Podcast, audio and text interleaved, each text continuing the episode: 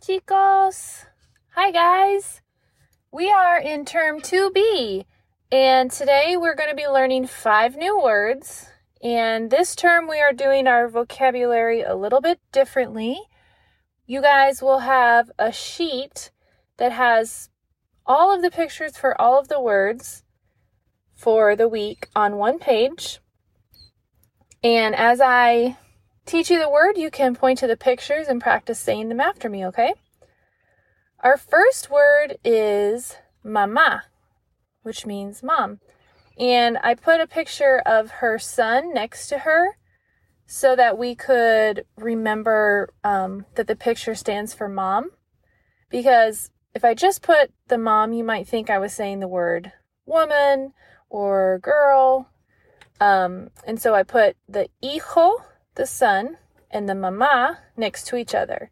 Just like our story, there's a mama and an hijo. There's Jack, the son, and the and his mom. They live together, okay? So our first word is mama. And then our next word is vaca, cow. Our third word is casa, house. Our next word is pueblo, town. And our last word is dinero, money. Let's say those, uh, let's practice those a few times. So I'll say the Spanish word and you repeat after me and point to the picture as you're saying it, okay? So that your brain can start associating what that word means with the picture. ¿Listos? Ready? Hijo. Mamá,